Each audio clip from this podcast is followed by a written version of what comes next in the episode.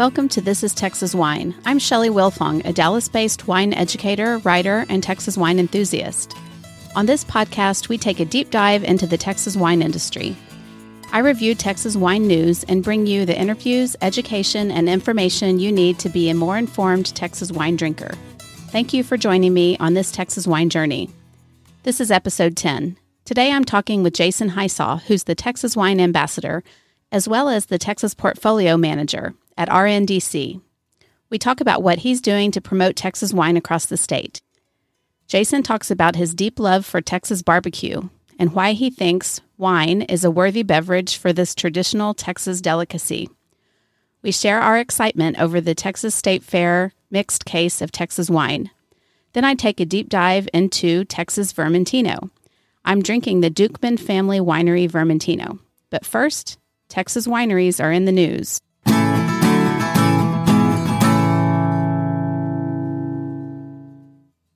Two great magazines featured Texas wineries this month, and I was thrilled to receive my D magazine this weekend. As promised, it has a cover story by Eve Hill Agnus that announces Texas wine country in bright red letters. It also says road trip. There's a picture of Kristen and Mike Nelson's two adorable little girls, and Kristen is driving a little golf cart through the vineyard. And the photo caption says Kristen and Mike Nelson left Dallas to start Ab Astris Winery in Stonewall, Texas. Their girls love to survey the vines. And inside, there is a gorgeous 14 page spread all about the Texas wine country. There's the same photo inside, and the article is called Crazy Kinda Crush. And Eve Hill Agnus says, I took a road trip to Texas Hill Country at the height of harvest to track down an elusive young winemaker. What I discovered was a wild new scene. The photo caption on that page has some more information about the Nelsons. It says Mom Kristen, a former school teacher, and Dad Mike, a former corporate attorney in Dallas, moved to Fredericksburg for a change of scenery. Mike, a Jesuit Dallas grad and a lover of Latin, named the family winery Ab Astris, meaning from the stars. So Eve was in the hill country just before I was. She was there also during harvest. And like me, she harvested grapes at Ab Astris. The young winemaker that she was going down to visit is Regan Meador of Southold Farm and Cellars.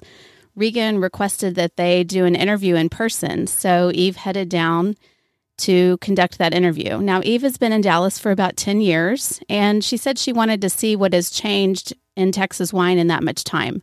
She certainly knows her wine. Eve is half French, and she grew up in France with a grandmother who has a house near Sancerre in the Loire Valley. She moved to Texas from the San Francisco Bay Area, and she's a dining critic for D Magazine. You can tell by reading what she writes about restaurants that she loves wine. Wine is never an afterthought when you read her articles. This is really a beautiful spread, and I am going to encourage that you pick up your own copy, but I'm also going to tell you about it. Eve says that there have been some generations and cycles in Texas wine from the earliest days to those who planted grapes that may not have been suitable for the Texas weather. And now, starting in, the 2000s, farmers are planting varieties that are more suited for our rugged and unforgiving climate, she says and those are those are grapes from southern France, Italy, and Spain. She says that although it's not easy, that although there's little infrastructure, and although the weather is unpredictable, and that can certainly wreak havoc, still winemakers have a new focus on single vineyard and terroir driven wines, and they're no longer hiding or blending AVAs, she says, but they're labeling growers and she names several growers, including Newsom, Reddy, Bingham, Oswald, and Narra. She acknowledges that Texas winemakers have a goal of making the wine industry more integrated and transparent, and acknowledges that they're still figuring out what grows well to make wines with a sense of place. This is my favorite paragraph. She says they're going to tell you about site specific wines from the high plains where most Texas grapes are grown. You don't know where that is? Well, you should know, they'll say. Not only the high plains, but this grower and this vineyard. And you've never heard of Tentacao or Malvasia Bianca? Well, that's fine. They'll still label them as single varietals because this is what thrives here, and they'll trust that you will learn. So when they ask, Do you want to help harvest Clairette Blanche? you simply say yes. She also says that one of her motivations for harvesting Clairette Blanche was that she wanted to meet John Rivenburgh, the mysterious figure who's behind every reference she's heard to Tannat. It sounds like she had a very big she, it sounds like she had a very busy schedule running from place to place, dashing to meet winemakers who were introducing brand new varieties to the state. She was going from tank room tasting pre fermented, just crushed juice she was tasting wine that was halfway through fermentation. She was tasting wine that had just been bottled. She was also sampling special projects that were being kept secret from winery owners, but were going to be delicious. She said you could just tell. All this time, she had not yet made a connection with Regan Meador. Of course, it was in the middle of harvest, so I'm sure he was very busy. But she decided to just go on up to Southold, I guess, to see if she could track him down. And when she got there, she was completely smitten with the enchanted house. And she got to meet Adrienne Ballou, whose career she had been following. So it's unclear if she ever got her interview, but it sounds like Eve had a great time in the Texas Hill Country. She admits that she's taking home bottles of new varietals and stories of innovative collectives. She mentions two different collaborative research focused incubators She's referring to the Slate Mill Wine Collective and also Kerrville Hills. So I think it's two thumbs up from Eve. The fo- that's just on two of the pages. The following pages give all kinds of suggestions on where you should visit on your Texas wine country road trip. And she doesn't just kind of tell you where to go and what to taste, but she gives some history and some context for her suggestions. She gives a nod to pioneers like Becker.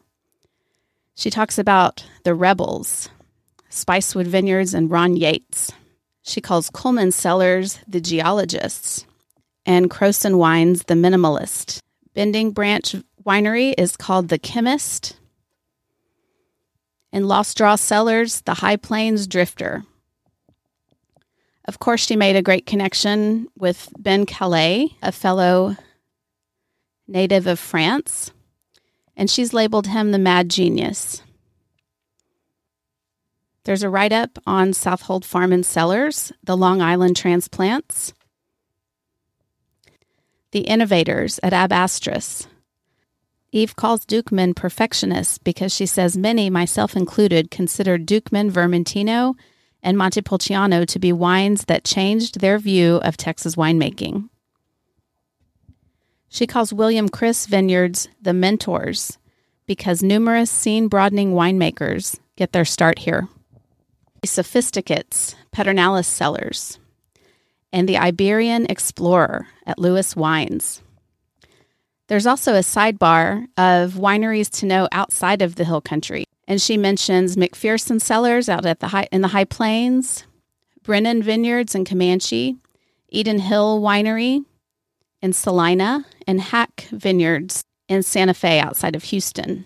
She also mentions the Umbrella, Slate Mill Wine Collective, and the Groundbreakers Fall Creek Vineyard. There's a one page guide to 18 grape varietals to know.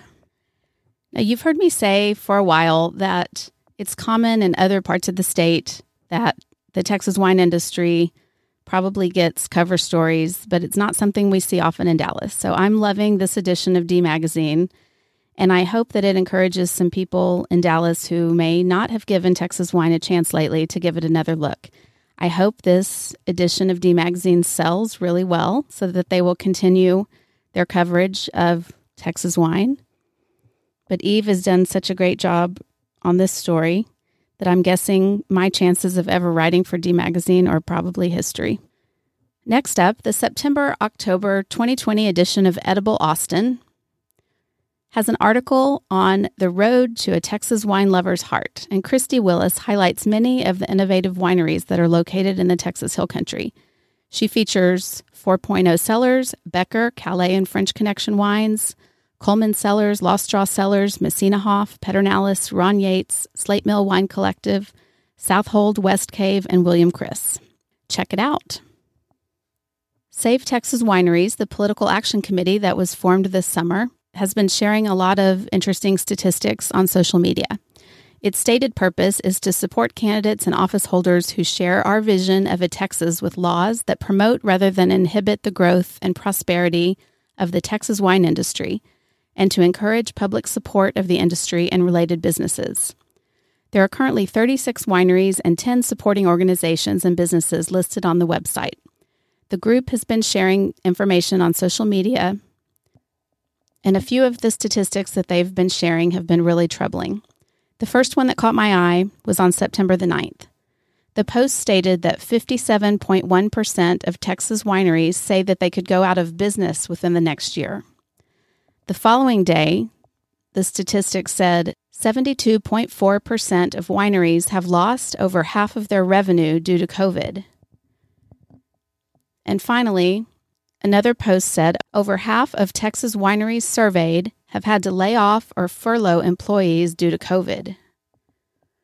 The full survey hasn't been made public, so I'm not sure which wineries were surveyed, but these results are certainly concerning. Find out how you can get involved at savetexaswineries.org. Central Market is a foodie wonderland, and the stores generally have a great wine selection too. There's a 20% off sale on Texas wine through October 6th. Austin North Lamar is the Central Market flagship store, but the, the photos I saw of the Texas wine section at the Austin Westgate store made me drool. Central Market carries different Texas wines than HEB, including some smaller production labels and they bring in special Texas wines just for this event. At that Westgate store, I saw wines from the Austin Winery, Southold Farm and Cellars, and Bo Salling's label Texoir. You'll also find Lewis Wines, CL Butaud, Dandy Rosé, Grower Project, Pontotoc, Vineyards, Lost Draw Cellars, Reddy Vineyards, William Chris, Pedernales, and more. No, this isn't an ad for Central Market, but I do feel compelled to tell you about this awesome selection and discount. The selection varies by store. Each store was offered a package, but they were able to customize which wines and how many to bring in. I was there yesterday, and some of the wines were already sold out. Now, finally, I hinted on the last podcast that there was a big Texas wine announcement coming. By now, I hope you've seen the news from the State Fair of Texas that they've named 12 blue ribbon selections and are offering a case of Texas wine that you can order. Not only that, you can sign up to participate in winemaker virtual tastings that start on September 30th. You can participate in the calls even if you don't buy the wine. Just sign up on the website. I'll link to it in the show notes. I wrote a short article for the Texas Wine Lover website that details how this case came together. Heather Queen of the Queen of Grapes and the Texas Wine Ambassador Jason Hisaw of RNDC and I selected the wines that are included. This is a great opportunity to get a wide array of Texas wines that are usually difficult to source all in one place. The cost is $300 and you may use the code BIGTEX to get free shipping. Jason Hisaw is my guest on today's podcast. And that wraps up the Texas Wine News.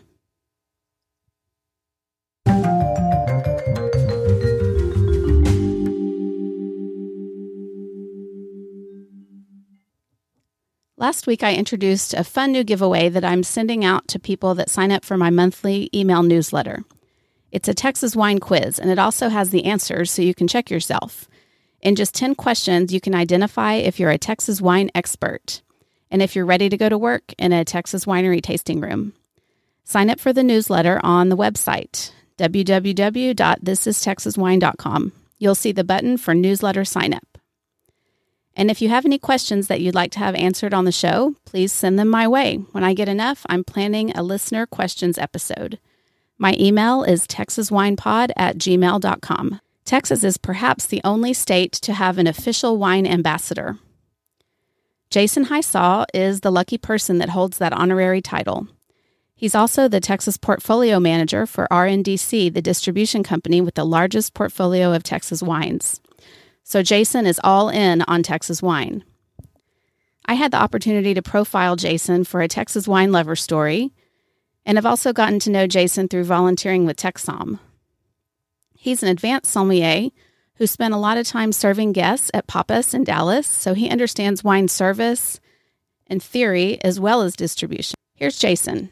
Jason, if you could just start by telling us what exactly is a Texas wine ambassador? So, a Texas wine ambassador is kind of a, a, position that I thought of while I was driving all over the great state of Texas, promoting Texas wine and putting uh, Texas wine on wine lists across the state of Texas. So, uh, I had a couple connections that got me in touch with the Texas Department of Agriculture, and I pitched the idea to them of basically being an ambassador for the Texas wine industry, on behalf of the TDA and championing restaurants to put more Texas wine on wine list and if they came up with a certain criteria, which was uh, two or three Texas wines by the glass and two or three Texas wines by the bottle, then they got a certificate from the Texas Department of Agriculture with Commissioner Miller's signature on it, the, uh, the TDA seal on it, and a photo op with yours truly. So it's, uh, it was it's a great program. I think it's still um, going well. I think it it kind of took off. Uh, we had 20 different restaurants get it recently, and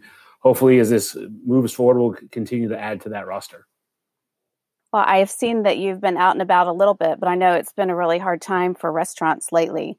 So I'm guessing a lot of restaurants aren't adding a lot of Texas wines lately, but perhaps there have been a few bright spots here and there, and maybe they're about to start purchasing more wines and adding on the wine list.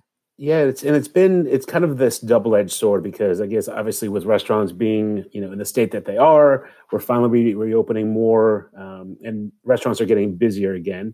I unfortunately have not been traveling as much as I was prior to the pandemic coming in, so I've been doing a lot of things within the Dallas Fort Worth area, but still doing things you know via Zoom calls and phone calls, and still trying to promote Texas wine across Texas. Um, but this is again, I think, a great time for Texas wine right now because people are truly wanting to support local, eat local, drink local. And so my thoughts to them are, you know, put Texas wine on your wine list because people are seeking those things that are local, and the price points for Texas wines are, uh, you know, very attractive at this time when people are trying to save money. They're not going out as much, and when they do finally get to go out and enjoy a bottle of wine out at a restaurant. They're not having to spend a ton of money on Texas wines. They are able to buy a bottle of white, a bottle of red, and have those wines be the more, you know, of that affordable price range during a time when people are trying to save a little money. That's great. And I think that because people aren't traveling, it's also a great time to look at visiting some wineries that are perhaps near you. Yes, of course. You're not going on that summer vacation or you're not, you know, traveling across the pond to to Europe to go visit wineries. You can go down to the hill country. You can go up to the high plains of Texas. People forget that you know the majority of the Texas fruit is grown up in the Lubbock area. So while it might not be as attractive to drive to Lubbock for the weekend, I think there's still plenty to do up in the high plains and go truly visit those vineyards and meet the growers and meet some of the winemakers. Hill country is a lot of fun, and Fredericksburg is kind of where it's at with the B and B's and the restaurants, but you know, I always say if you really truly want to understand Texas wine, you have to visit both Hill Country and uh, and the, the High Plains as well. I'm anxious to get out there. My husband went to Texas Tech, and the one time I've been out there, he took me to a winery, but it was before I was really into Texas wine. Mm-hmm. So I must go back. But also, we're soon to be on the beginning of Texas Wine Month starting in mm-hmm. October. Sure and is. even closer to home, I know the North Texas Wine Country is still hosting a passport event Mm-hmm. And there are, I think, 28 participating wineries right around here. There's a lot going on in Grapevine.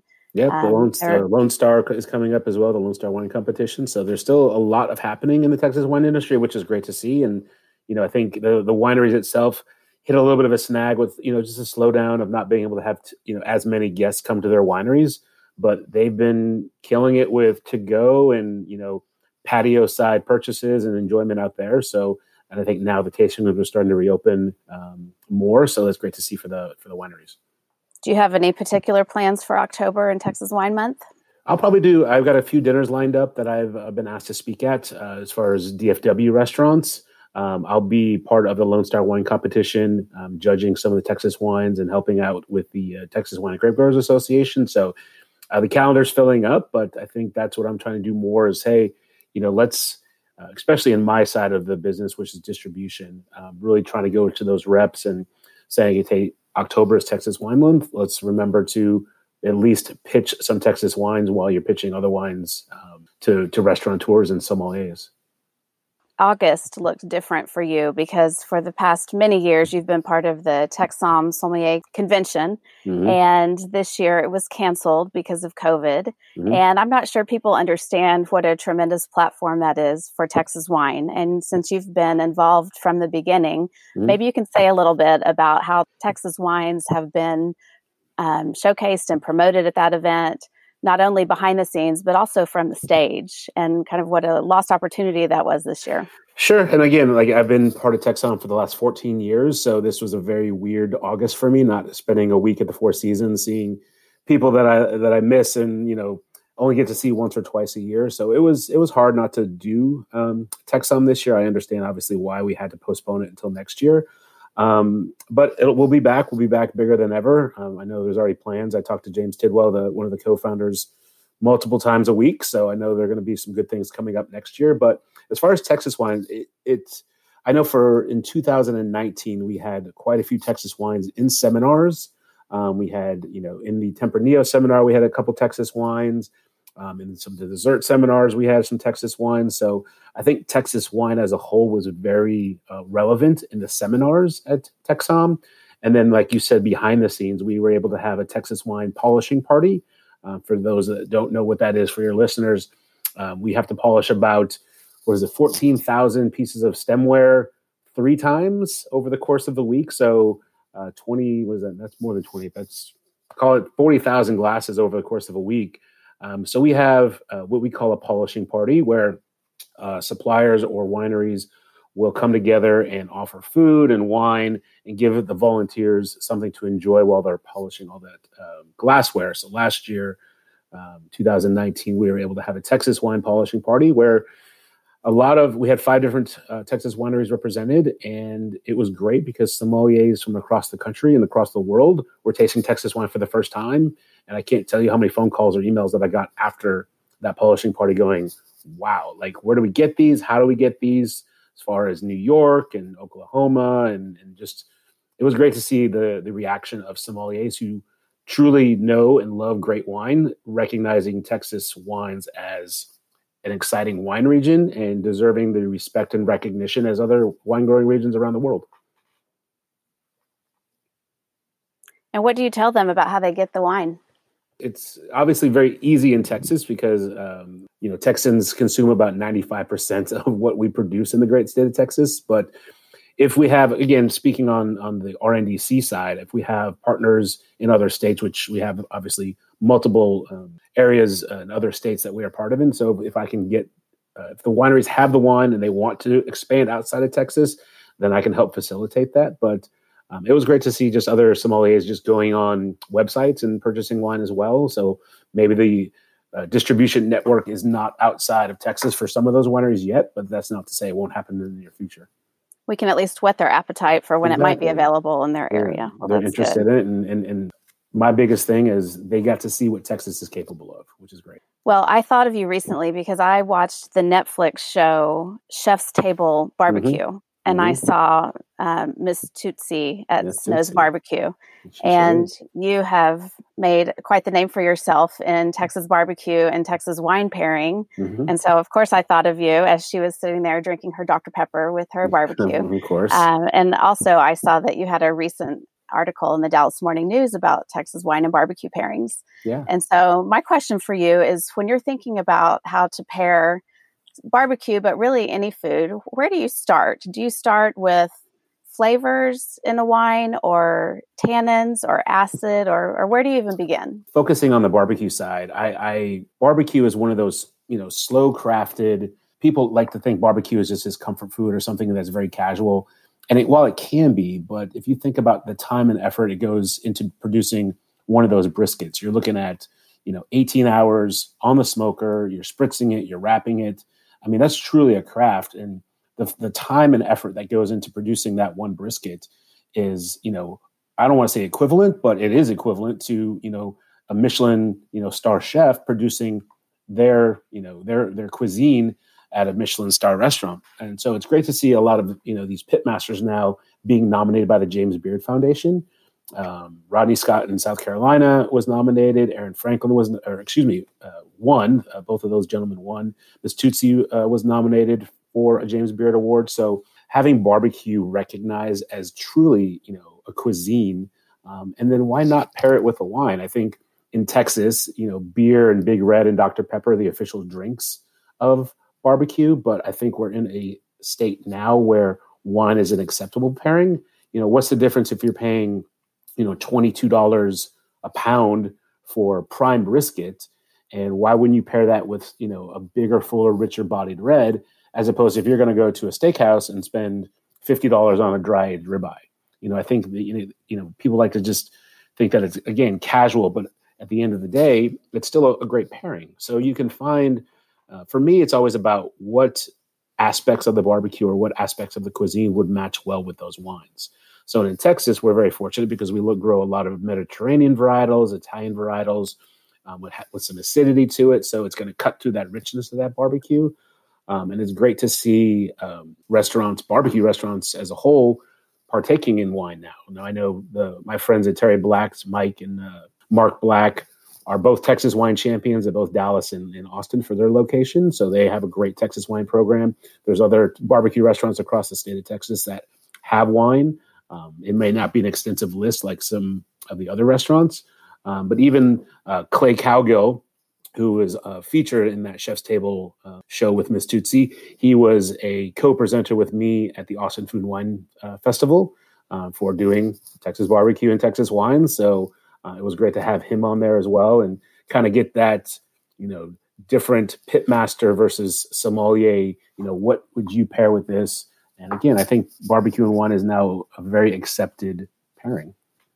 I know some of the Salt Lick wines have done well in the past in the TexSom wine competition too. Yeah, they sure have. They're uh, they uh, the Salt Lick barbecue is an icon in Driftwood, and usually a lot of people's first experience with Texas barbecue. They have a big open pit, um, and they have those Salt Lick vineyards right in the in their backyard. So uh, lots of different wineries are sourcing that Salt Lick fruit. I know Fall Creek is is definitely one of them, where they have the Salt Lick Tempranillo, the Salt Lick Syrah, the Salt Lick um, GSM. So it's great, kind of putting a sense of place to those people who go to Salt Lick barbecue and say, "Hey, you know those vines in the parking lot?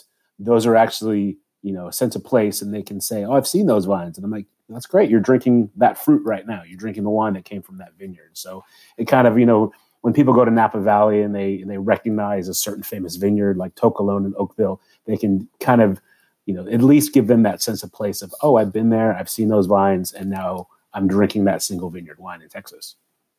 I know that you do a lot of barbecue at your own home, and I'm guessing mm-hmm. you have some really fine wine that is paired, and you probably have some incredible crystal glassware that goes alongside. But on a Saturday, when you go stand in line somewhere, I'm guessing you don't carry along special no, that's glassware. Why, no, that's why that's why those Govinos are so uh, so convenient because they don't they don't shatter and they can still uh, uh, accentuate the wine characteristics. And um, I don't travel. I used to travel with fancy stemware, but not anymore. There's just, there's no need for it. There's too many uh, good little disposable tiles glasses to enjoy wine with barbecue. You'd probably get some crazy side eyes too. I'm guessing. I normally do.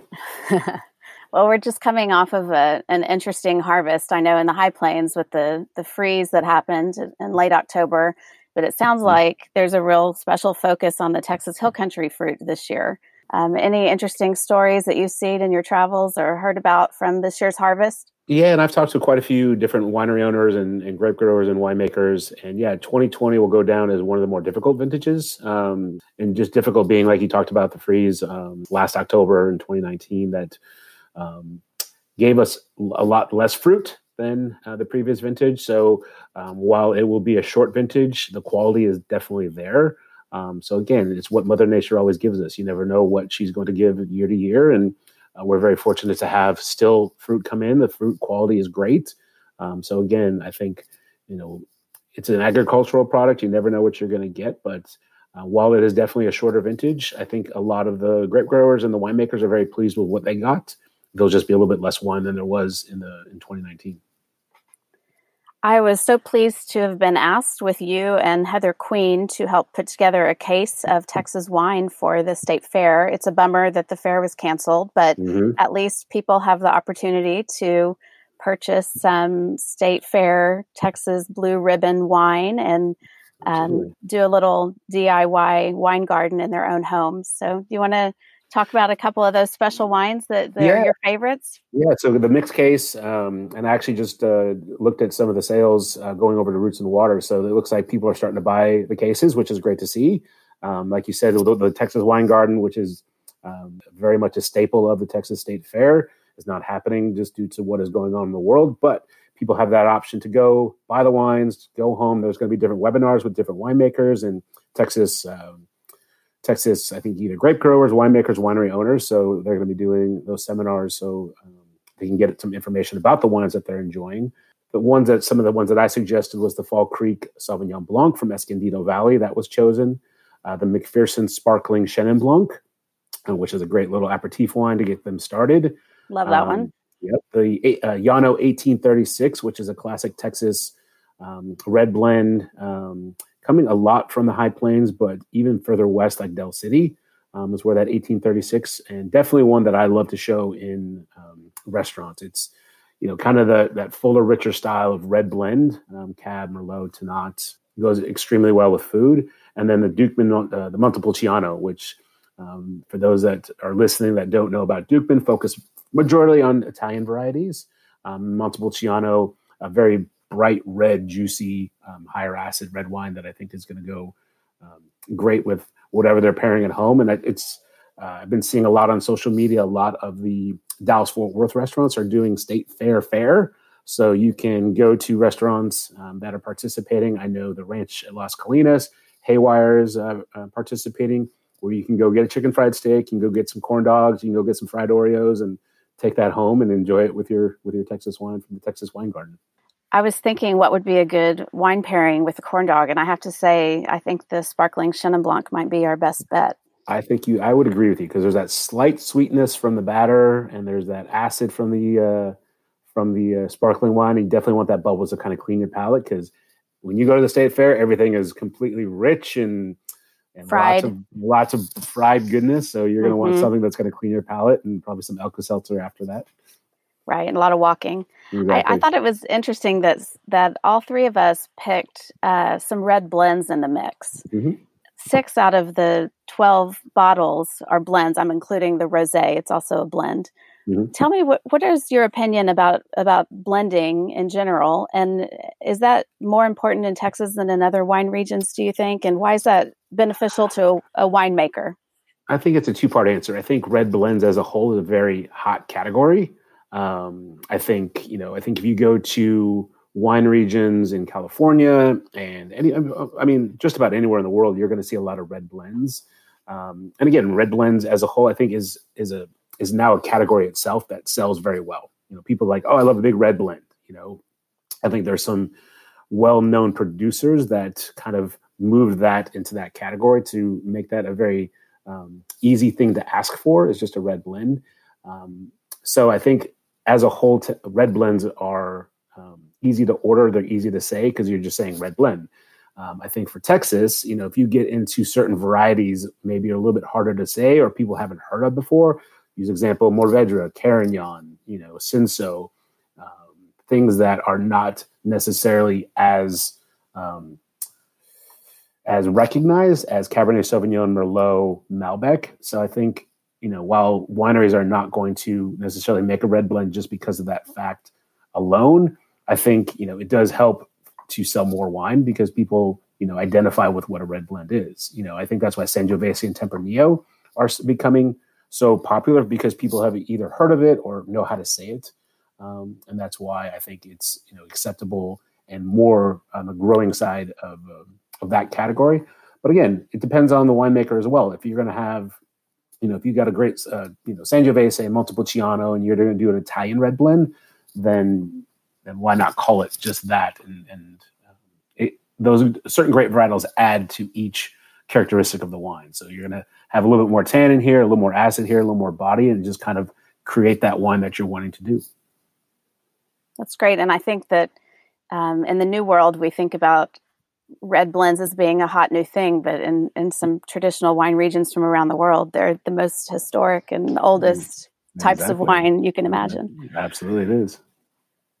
Well, I'm excited about a number of these wines, and I can't wait to get my case. And um, there was an article this week that I wrote for Texas Wine Lover, just um, yep, I saw detailing it. all the wines and mm-hmm. telling people how to get get a hold of those if they want to try those because the tastings start soon. I think on the thirtieth, Wednesday yep. the thirtieth, and they go for four consecutive weeks. And each week there are different wines that are being featured, so you don't have to open all twelve wines in one week you can i think it's three at a time. So yeah. taste through three at a time. and i think it's a great way to for for your listeners and whoever purchases those cases to really see what texas is capable of through 12 bottles and not just one producer and not just one region but a wide variety of producers a wide variety of uh, growing regions and different styles of wine. So it's for a case to have that ability is a great thing for anybody to try texas wines. And again these are some amazing wines as a whole and I could put together another case of 12 different wines and have it be just as fabulous. So that's the great that's the great problem that there are just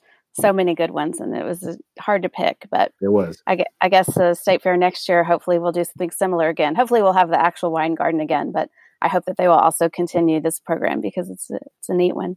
Yes it is. Is there anything else that you're um, excited about coming up on either on your calendar or new for texas wine or? You know i'm, I'm yeah, I'm just I'm, I'm excited to see what uh, what the 2020 vintage is going to look like in the bottle. Um, you know, I'm excited to keep promoting Texas wine.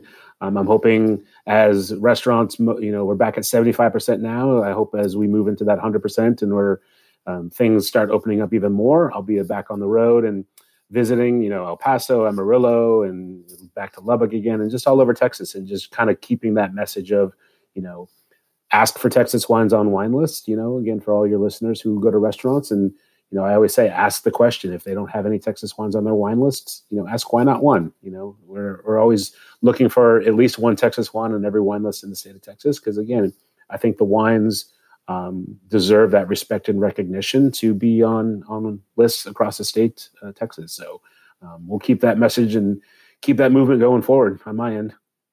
I love it. And the best way to keep in touch with uh, where you're going and the restaurants that you are visiting is on Instagram. Is that correct? Yeah, it's usually it's. I usually will post something, either a story or a post, and kind of say I've been up here, um, or I'm going here, and they can either see. Uh, I make the joke: it's either wine, barbecue, or my boys. So that's exactly what my Instagram looks like these days. And I think you have an account that's specifically for Texas yeah, Wine so, Ambassador. Yep. So it's TX Wine Ambassador is the other account that I use, um, and that's what I've been using more for when I do the um, photo ops with the restaurants. And with me not traveling as much, I've asked, I'm mailing them their certificates, and I've asked them to tag me in that as they get their certificates in the mail and um, kind of keep that program going. And so hopefully we'll keep that program going and get a next uh, batch of restaurants on that Texas Wine Champion list. Well, please let me know if there's ever anything I can do for you. Yeah, appreciate your voice and what you're doing for the Texas wine industry. One thing that Jason and I talked about when I did the Texas Wine Lover profile was that he wants people to stop drinking wine expecting it to taste like wine from anywhere else. This really made an impression on me and has helped me come to appreciate Texas wine so much more. Now, when I taste a Texas Sangiovese, for instance, I'm not holding it up against every other Sangiovese I've ever had in my life.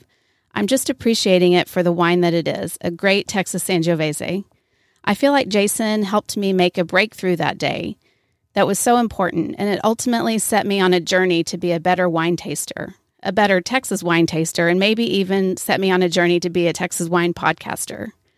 Jason, thank you for all you do for Texas wine. I wanted to spend some time exploring a great variety that has been getting a good bit of press here lately, and that's Vermentino. On a recent podcast, I mentioned that Wine Enthusiast had run an article about Vermentino, and it looked at Vermentino from around the world, including Texas, California, and Australia, as well as Vermentino's Mediterranean home regions of southern Italy and France. Specifically, that Wine Enthusiast article says that Vermentino has taken root throughout the state of Texas, but most notably from south of the Panhandle in the hill country, where it shows off its citrus spiked tropical side.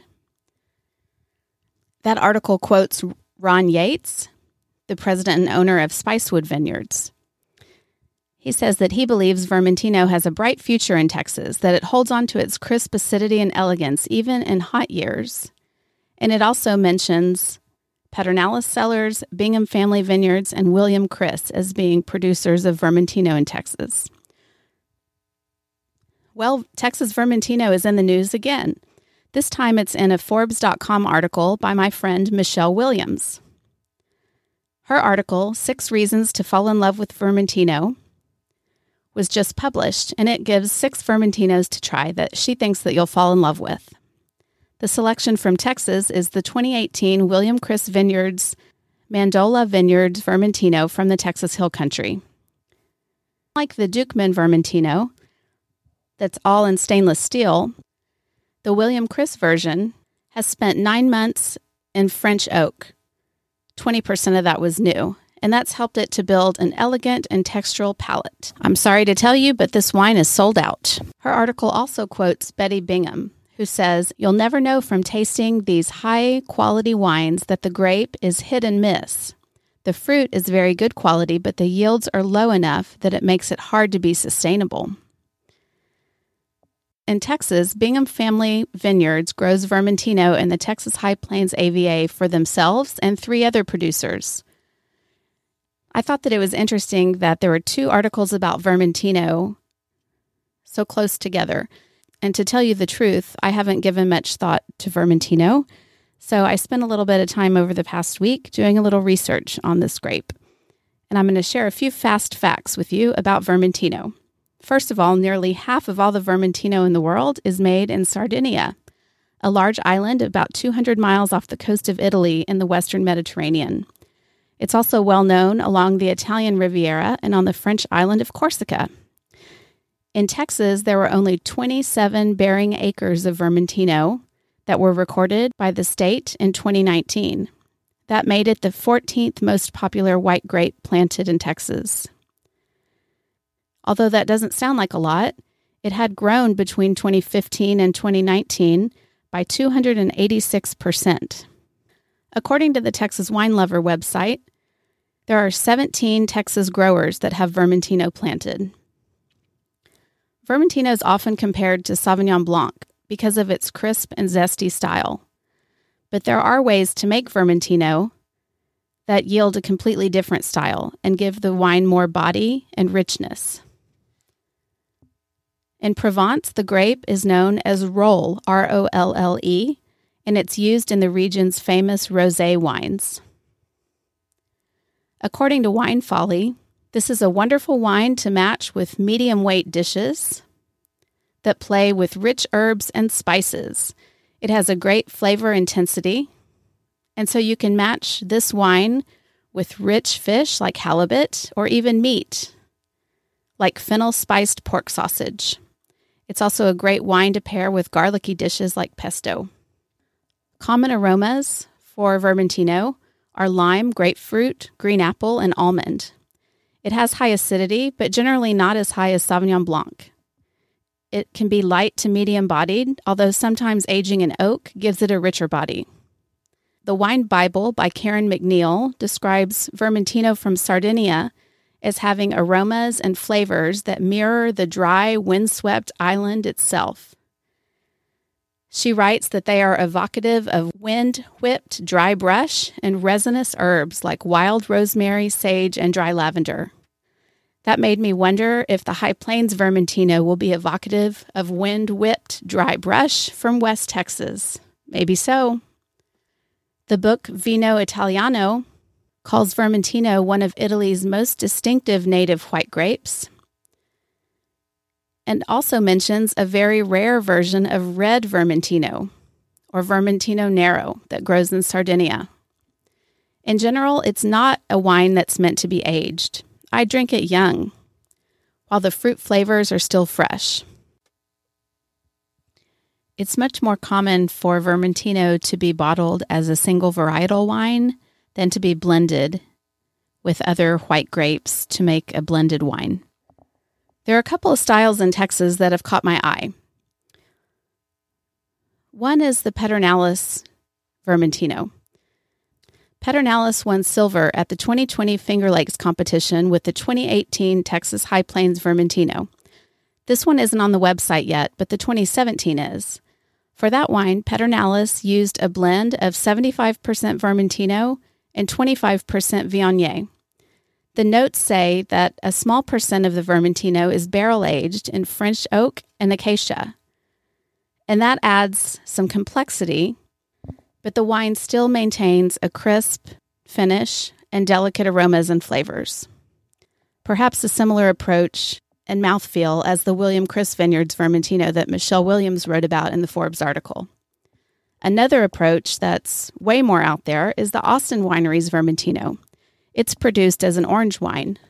That means that they let the Vermentino skins have contact with the juice for enough time that the juice takes on more color than is common for a white wine. And additional flavor components are released from the skins too. We talked about this method recently when I drank the Ramato from CL Butaud. That's also an orange wine. Now, I haven't tasted either of these wines, the Austin Winery Vermentino or the Pedernales Vermentino, but I'd be curious to try them.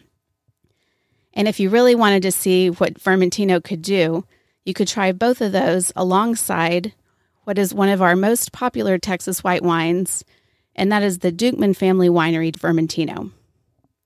The most common style that you'll find in Texas is the style utilized by the Duchman family winery. It's made entirely of stainless steel with no oak. The style is one that's completely clean and crisp and most similar to Sauvignon Blanc.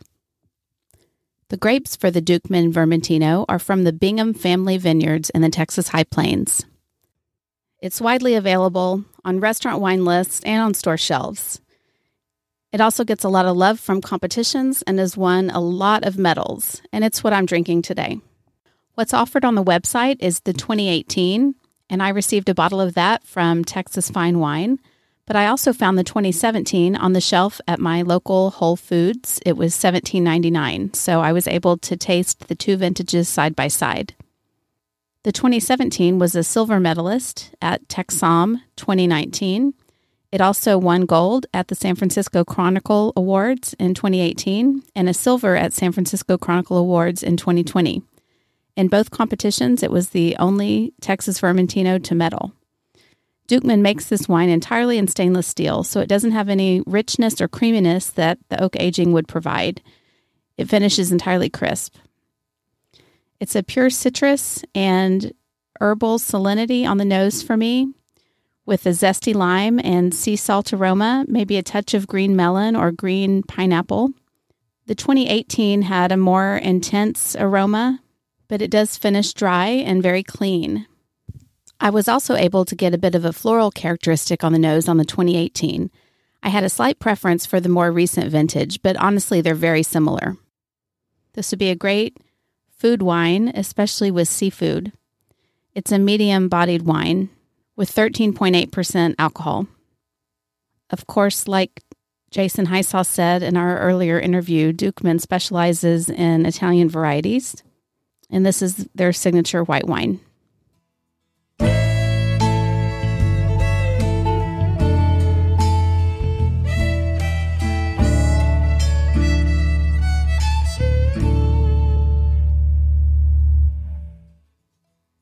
Thank you to Jeff Cope and the Texas Wine Lover website for helping promote this podcast and for being such strong supporters of Texas wine. Remember to visit txwinelover.com whenever you have a question about a Texas winery or a Texas vineyard. Recent posts have included winemaker profiles, wine reviews, and winery visits. That's txwinelover.com. And just a few reminders please go to www.thisistexaswine.com for full show notes for this episode. There are links to everything I talked about. And while you're there, click newsletter sign up to subscribe to my monthly email newsletter. As a thank you, I'll send you my new Texas wine quiz that includes answers and find out if you're a Texas wine expert. Please subscribe to this podcast. You can subscribe in your podcast app, and so you won't miss the next episode. It'll be out in two weeks. And if you subscribe, it will appear automatically in your podcast app. I'd love it if you would rate and review the show as well. I'm at Texas Wine Pod on Twitter, Instagram, and Facebook. I post original Texas wine content that you won't find anywhere else. We are fast approaching the start of Texas Wine Month, and I'm anticipating an active month on social media, so don't miss it. Thank you for listening to this episode of This is Texas Wine. Cheers, y'all.